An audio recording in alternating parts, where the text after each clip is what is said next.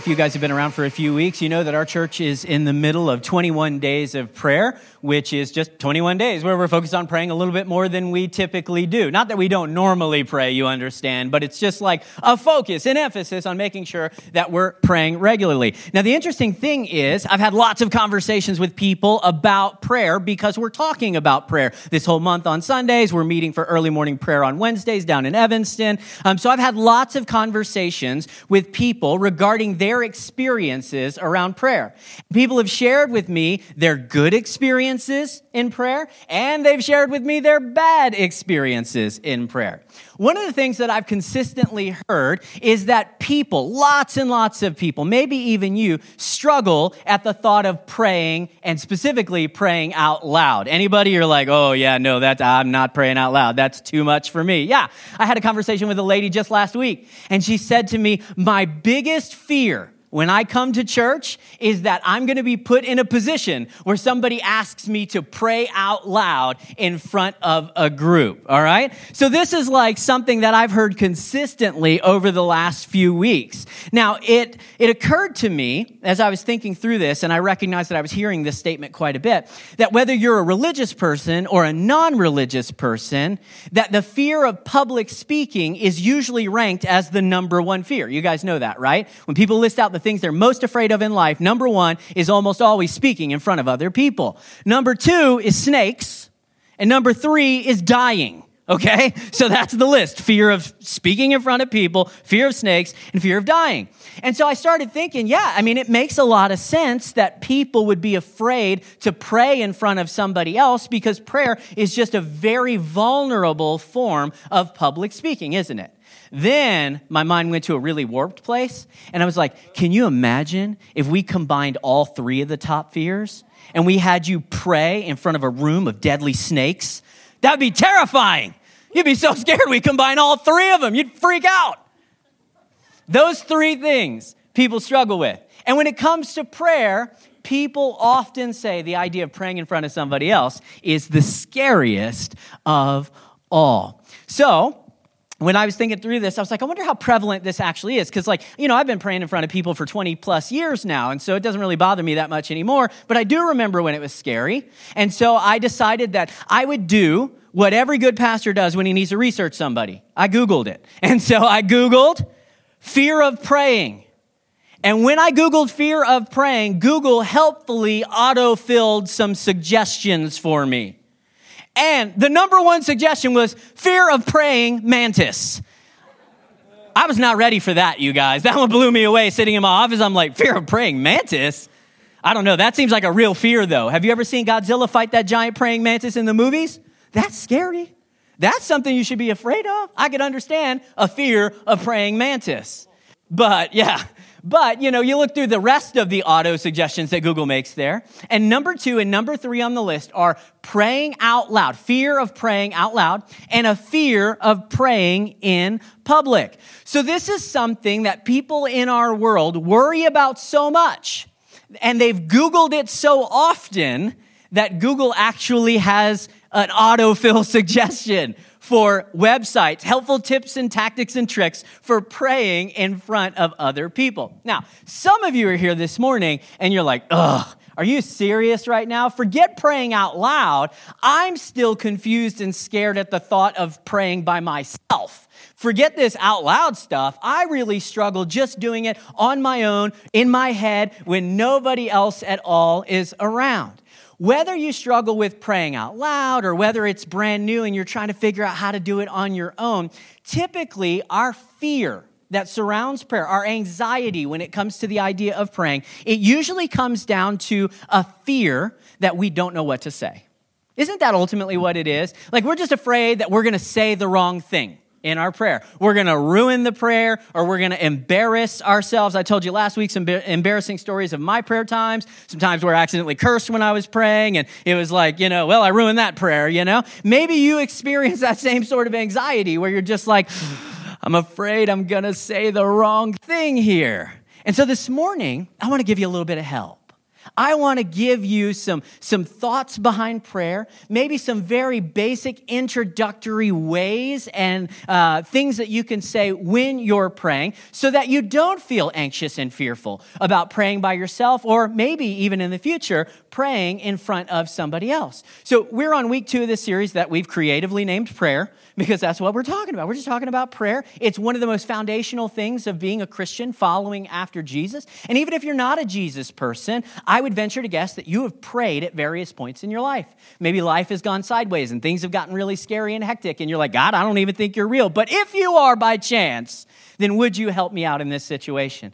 And so, whether you're religious or not religious, I want to help you figure out a way to pray and to feel more comfortable when you do it. Now, I'm going to tell you up front I'm going to talk about prayer today. I'm going to explain it like we are all five years old, okay? I'm just going to do my best to break it down to its most basic level so that any of us can jump in. And we might realize that prayer is not half as scary as we make it out to be. Prayer can actually be very, very wonderful, all right? So I hope by the end of the message this morning, you'll feel comfortable praying by yourself. Perhaps you'll be comfortable praying in front of other people. And that fear you have, that number one fear of speaking or praying in front of other people, you can take that off the list and replace it with the fear of praying mantises. You know, that's more rational. Put it up there, all right? Here we go. We're going to read Luke chapter number 11.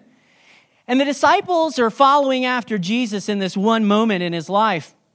And they say something really interesting to him.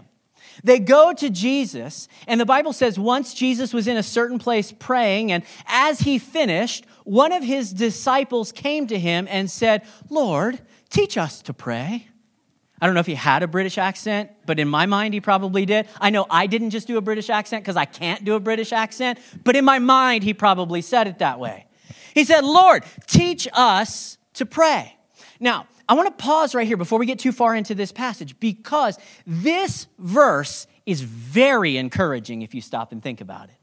This verse is very, very encouraging because at this point, the disciples had been following Jesus for two straight years. They had heard him teach on dozens of occasions, they had heard him pray on hundreds of occasions, they had seen him work miracle after miracle after miracle, and still, the Bible says they needed help when it came to prayer.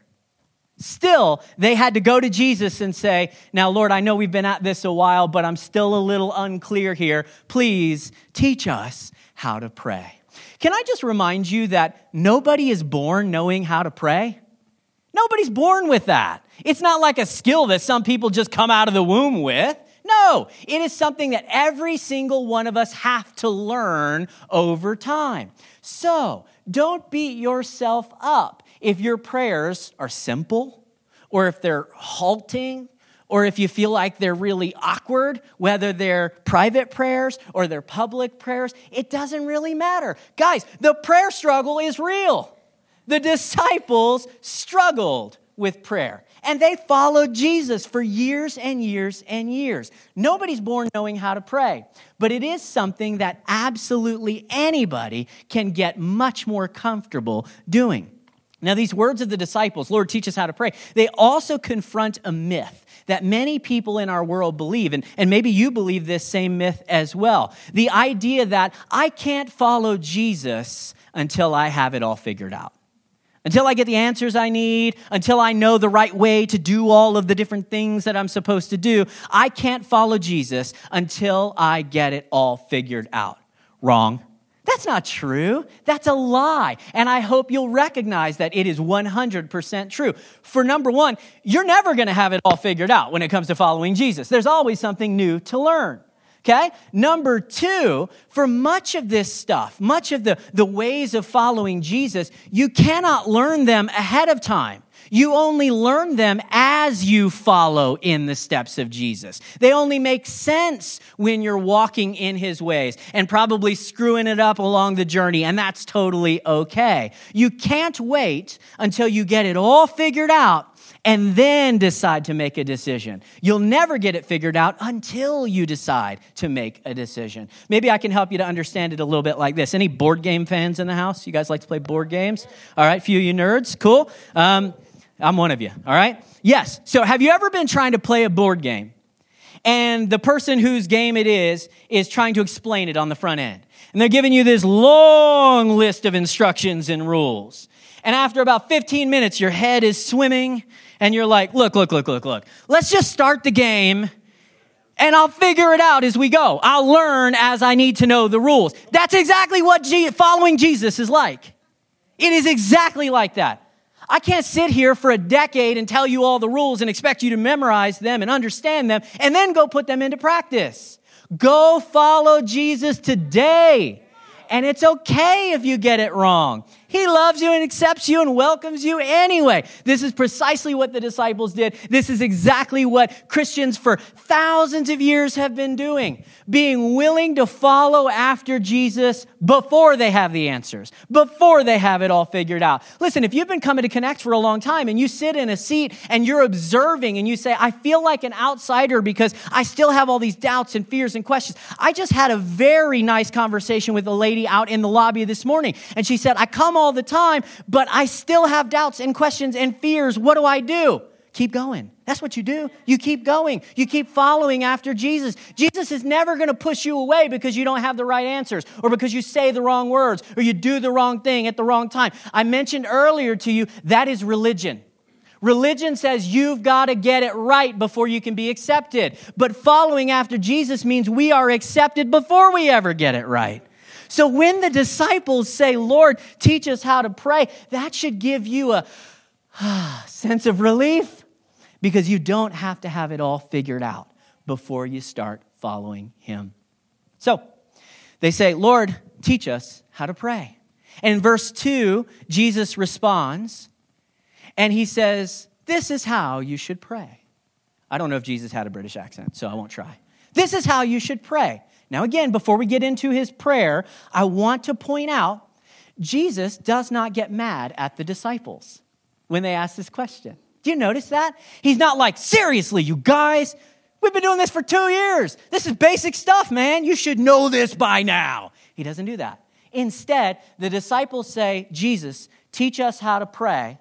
And he says, okay, this is how you should pray. So in verse 3, we pick up this very famous prayer. Many of you have heard it, you've recited it hundreds of times perhaps in your life. Even if you don't know anything about prayer, you probably are familiar with this prayer. Jesus says, This then is how you should pray Our Father in heaven, may your name be kept holy. May your kingdom come soon. May your will be done on earth as it is in heaven. Give us today the food we need, and forgive us our sins as we have forgiven those who sin against us. And do not let us give in to temptation, but rescue us from the evil one. For yours is the kingdom, and the power, and the glory forever. Amen.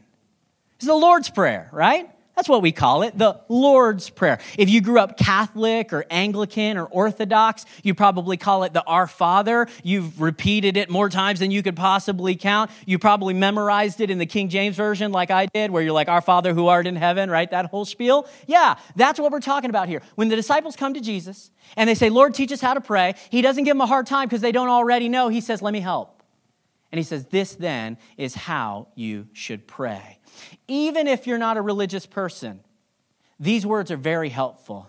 They can help you begin a dialogue, a conversation with God, and help you to connect with God, even if you're not even totally sure that He exists yet. These are probably the most important words that have ever been spoken on the subject of prayer.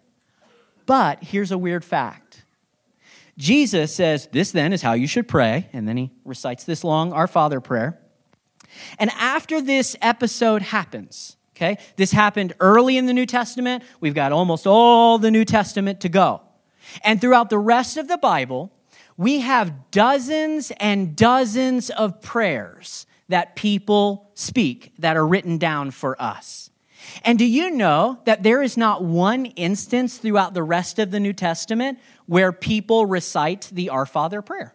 Not a single one which is interesting if you think about it. Even Jesus himself didn't speak these words again, or at least as far as we know, it wasn't recorded for us. So, wait a sec. That seems odd, doesn't it? Jesus says, This then is how you should pray. And I just told you, these are the most important words that have ever been spoken on the subject of prayer, and yet, Jesus never said them again as far as we know. The disciples didn't pray this prayer every single time they got together. You haven't heard this prayer verbatim at Connect. So, what's going on?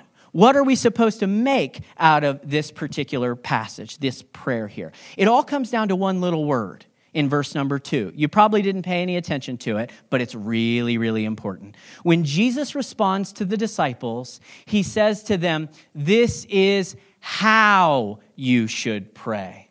Do you see that? This is how you should pray.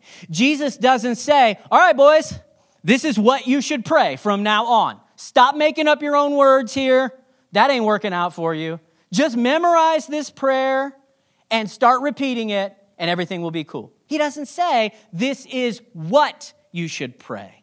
Jesus says, This is how you should pray. So listen, you can repeat these words as a prayer to God. I've done that before. I was actually in a church one time and I had a microphone and they asked me to close in prayer. And so I was like, oh, cool, I'm going to impress them with my prayers. And so I did something that you normally don't hear in Baptist churches. I got up there and I said, Our Father who art in heaven, hallowed be thy name, thy kingdom come, thy will be done, on and on and on and on. And afterwards, somebody came up to me and they were like, hey, good job, but that, care, that prayer was too Catholic. We don't do that sort of thing here. Like, what are you talking about, man? Those are Jesus' words. He said we could pray this. It's okay if you pray the Our Father prayer. It's okay. But Jesus didn't give us these verses as an empty script that we would memorize and rattle off, you know, without paying any attention to them at all. Instead, the Lord's Prayer tells us what our prayers need to include. Not what we should say, but what types of things that you and I should be praying about. So, this morning, I mean, look, the Lord's Prayer has been dissected hundreds of different ways. Some of them are quite complex, but I told you I'm going to explain this like we're all five years old. I'm going to give you like the kindergarten level of prayer, and that's okay because that's actually what I need, all right? And so, I'm not going to make this real complicated. In fact, I'm just going to give you three things that every healthy prayer should include. Every healthy prayer life should have as a part of it. And this is taken from the Lord's Prayer here in this passage. It's taken from the pattern that we see repeated throughout all those other prayers that we see in the New Testament. This is so simple, but it's so powerful. And some of you have been afraid to start prayer because you're worried about what you're going to say and do I have the right words memorized? And God's like, hey, let me give you a simple place to start. If you would just start to pray and use these three phrases, your relationship with con- conversing with God would completely change. Very simple. Thank you, I'm sorry, and please. That's it. That's all your prayers need to include, day in and day out. You could go 30, 40 years following Jesus. And if you said these three phrases and for a few minutes each day, you would be so mature in your relationship with God. Three very simple phrases. Now you say, well, wait a sec. Um, what about candles? Like maybe I'm supposed to light a candle. I heard that one time when I was a kid. And, you know, shouldn't I bring an offering? Like maybe in your religion, in order to pray, you had to bring something, a gift or a sacrifice. What about posture? Do I need to be on my knees? Do I have to bow my head, close my eyes? Do I need to fold my hands like this, like the guy's doing here in the slide? Like, what about all of that stuff? And I want to I want to point out that Jesus never mentions any of that in his teaching. The disciples say, Lord, teach us how to pray. And he doesn't say, okay, you need to go buy these particular types of candles and you need to get these types of beads. And he doesn't say, you better bring an offering, you better sacrifice a chicken if you want God to hear your prayers. He doesn't say, you need to get into a prayer closet on a prayer bench and you need to bow forward and all that. He doesn't say any of that. He says, if you want to know how to pray, you need to include these simple phrases Thank you, I'm sorry, and please. That's it. That's all it comes down to. So let's talk about those for just a couple minutes. Please is the easy one to understand. We'll work backwards through them. Uh, please is the easy one. This is what we typically go to when we pray. We're like, please, God, I need this. Please, God, can you come through and grant me that? Please. That's an easy one. It actually reminded me of last week's verse. Remember Philippians chapter number four, verse six? The scripture says, Tell God what you need and thank Him for what He's done. That's it. That's the sum total of prayer. Right? And so it's okay to ask God for things in prayer in this 21 days, I've had people that have come to me and they've said, Hey, listen, I'm concerned. I'm afraid that when I pray, I shouldn't be asking God for things. Because, you know, prayer is all about glorifying God and it's all about following the right format. And I don't want to be selfish in my prayers. Do you realize that Jesus invites you? And even goes beyond that, the Bible commands you to make your requests known to God. It is okay to say please to God to ask Him for something. It can be a physical, tangible thing, it could be a relational need in your life, it could be about wisdom, it could be about your future, it could be about what girl you're supposed to marry because you got four options and you're not sure which one to choose. It is okay, some of you, I guess, um, it is okay to say please to God. He's not like, man, you sure asked me for a lot. He wants to hear what's on your heart. Now, I will say, your prayer should not only be please. If you only say please, your prayers are one dimensional. And, hmm, let me step on your toes a little bit, they're selfish. And selfish prayer is not really very helpful.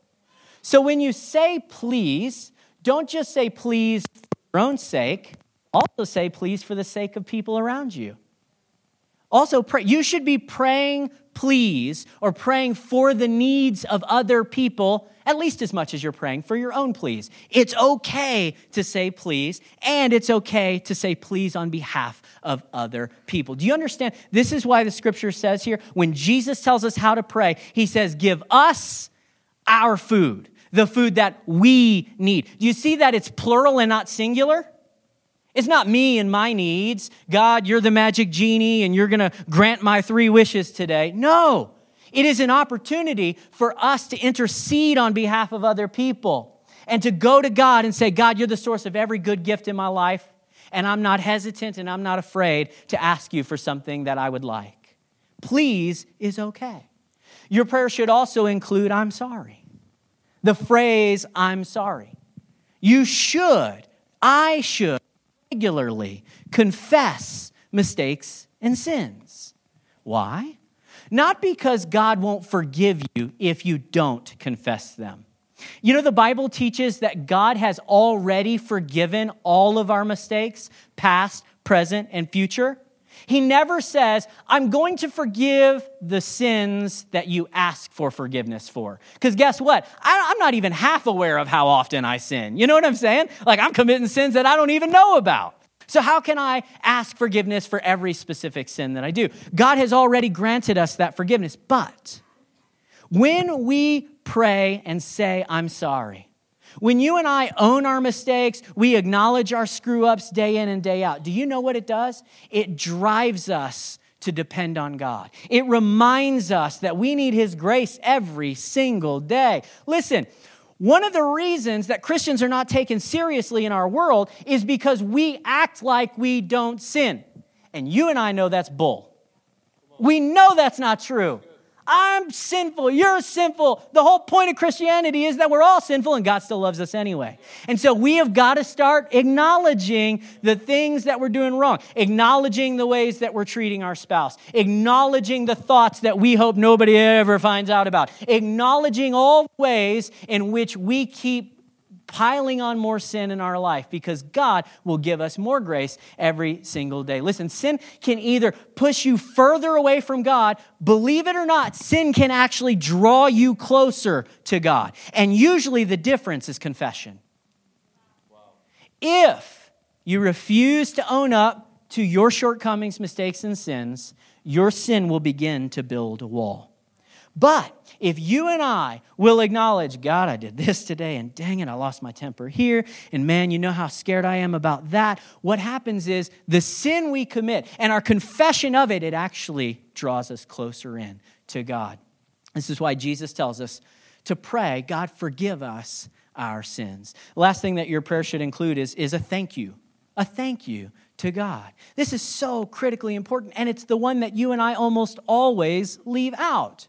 We very rarely say thank you to God when He answers our prayers, which is ironic because we know how important saying thank you actually is.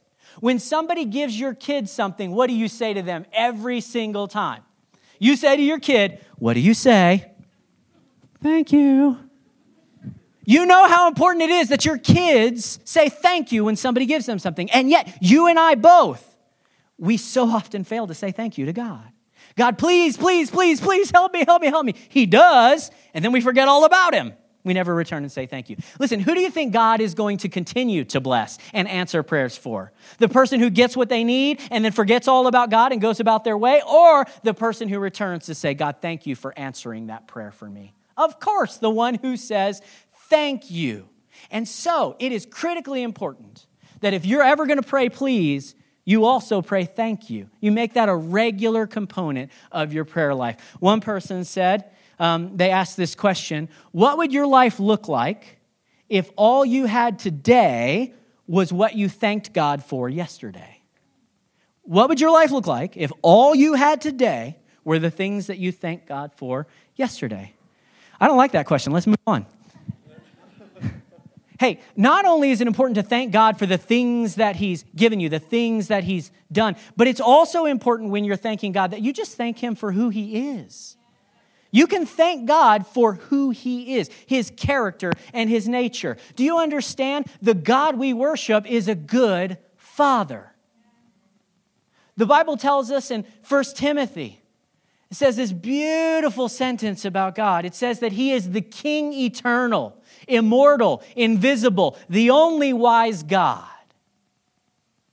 The Bible gives us this picture of a God who is bigger than our brains can comprehend, who created the entire universe, who, even if you think, I kind of understand who God is, you haven't even begun to scratch the surface of his power or his nature.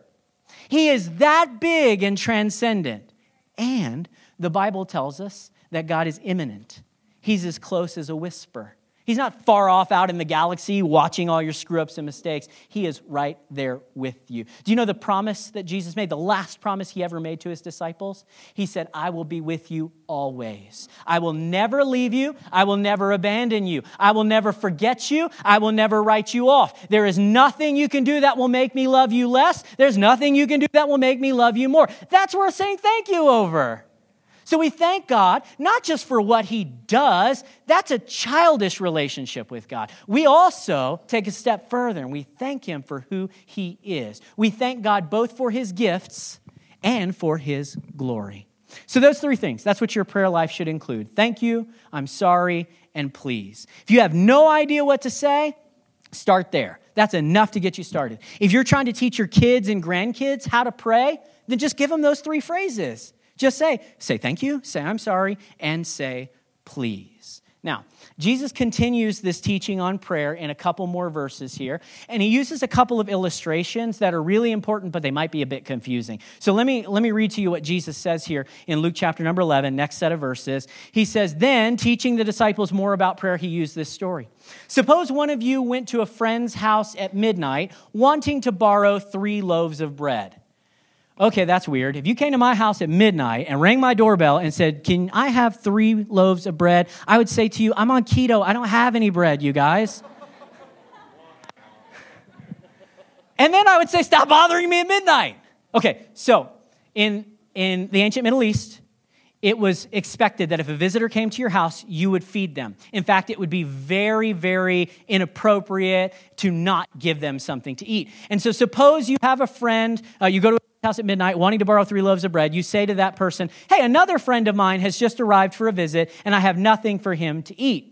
And suppose this neighbor calls out from his bedroom and he says, Don't bother me. The door is locked for the night, and my family and I are all in bed. Sorry, but I can't help you, which is exactly what I would tell you if you rang my doorbell at midnight. Jesus says, though, but I tell you this though he won't do it for friendship's sake, if you keep on knocking long enough, he'll get up and he'll give you whatever you need because of your shameless persistence. That's a weird thing for Jesus to say. That is so bizarre. Because I've told you before in every one of these stories that Jesus tells, one person is supposed to represent you and one person is supposed to represent God. And the God character in this story seems like an annoying meanie, doesn't he?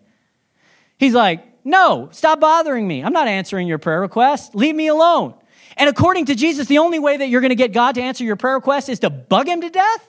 That doesn't seem right, does it?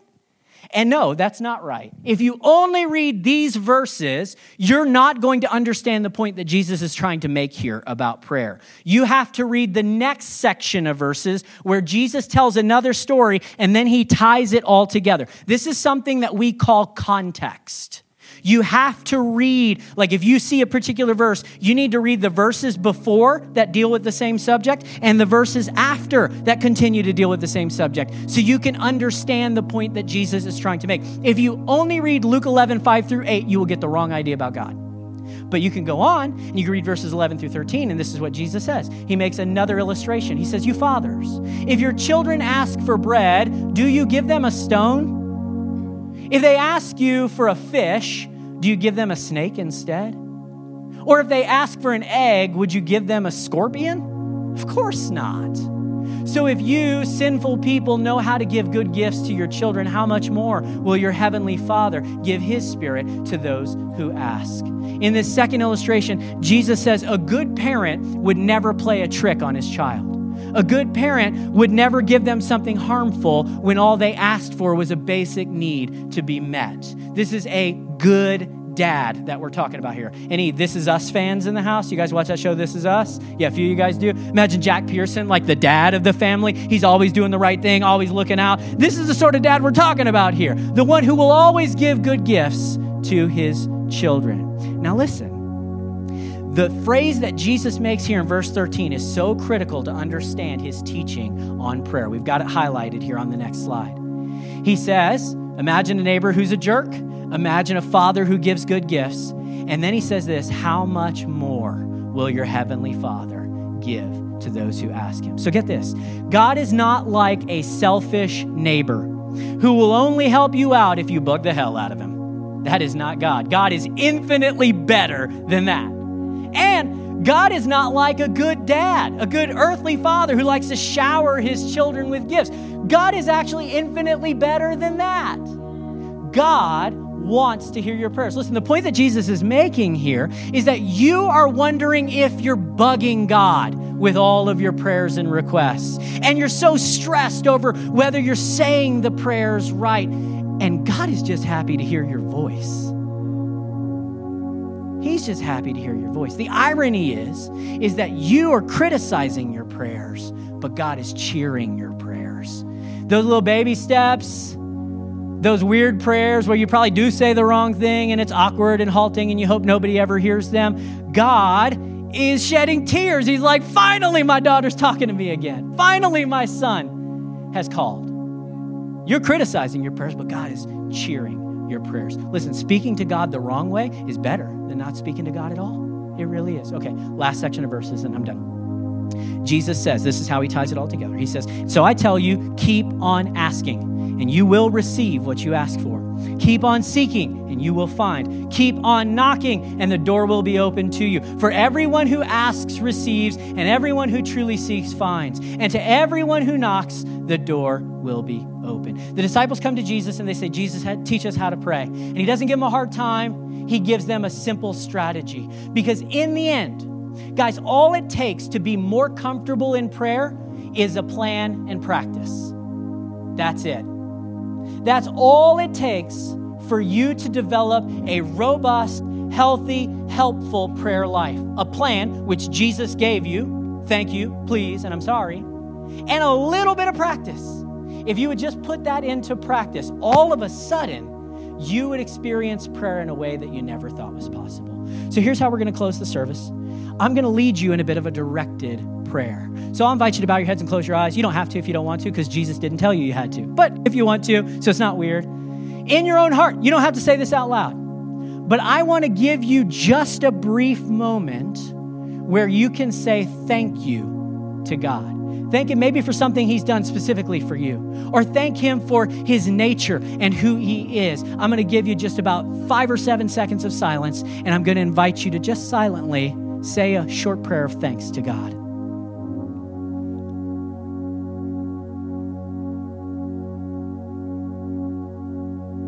And I want to give you the opportunity to say, I'm sorry to God. because we all need to. I've got things I need to confess. You've got things you need to confess. Let's not play games. Let's just take a moment say, I'm, uh, say, I'm sorry. There may be something specific that the Holy Spirit brings to your mind, or it may be just in general, hey, God, uh, there are probably things that I need to do a little bit better. I want to give you a moment to say, I'm sorry.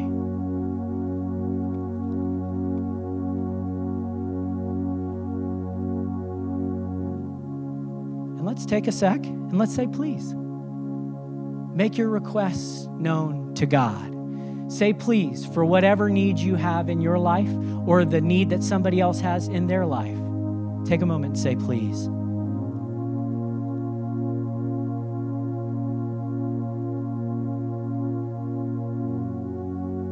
In those few short seconds, do you realize you fulfilled the Lord's Prayer? You didn't have to memorize it, you didn't have to recite it verbatim but you're doing what God has called you to do. That is to have a simple conversation in which you say, Thank you, God. I'm sorry, God. Please, God. It's all prayer even is.